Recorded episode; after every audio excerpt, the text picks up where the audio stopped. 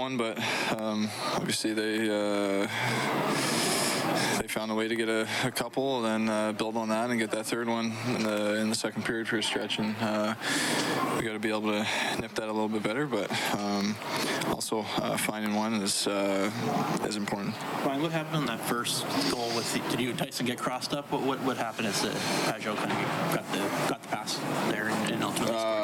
I mean, you saw it, right? It's a two on one or two on two kind of play, and uh, he gets the inside post and uh, puts it in. What's you know the story of these 20 games, especially the last 10? How would you kind of maybe define as you hit the, the quarter mark in the season here for this team? Well, I mean, obviously we got to be better. Um, last 10, whatever, three and seven or something like that. Uh, obviously, that's not good enough. Uh, we know that we can, we are a playoff team, but we need to start playing like it consistently. And um, I mean, to a man, everybody's uh, got to step up and uh, find a way through this. Uh, Can you talk about the missed opportunity with the man advantage tonight, having five opportunities but not able to capitalize?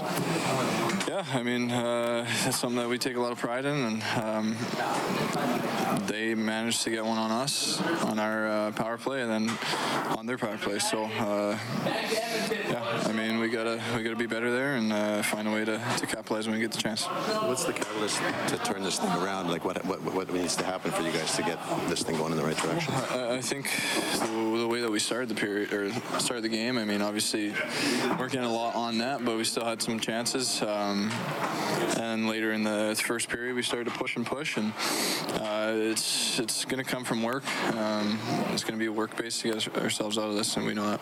The D zone coverage has been a problem the last several games. There seems to be a goal every night where someone's scoring uncontested in a dangerous place. Tonight there was a couple of them. What's the story back there? What's going on back Well, there? I mean, everybody, um, wingers, everybody, um, wingers, centers, D. I mean, do we see we need to be um, not give them as, uh, as much time, and uh, I thought tonight we were probably a little bit better than we have been in the, last few games, but they still found a way to to get one and uh, and uh, and five on five, and we didn't.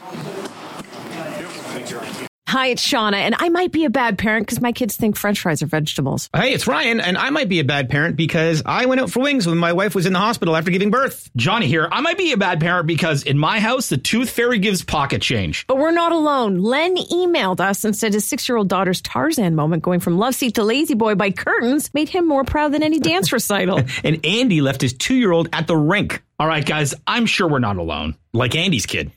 For stories and confessions like this, make sure you check out our podcast. It's called Bad Parents, and it's available wherever you get your podcasts. I left a glove at the rink.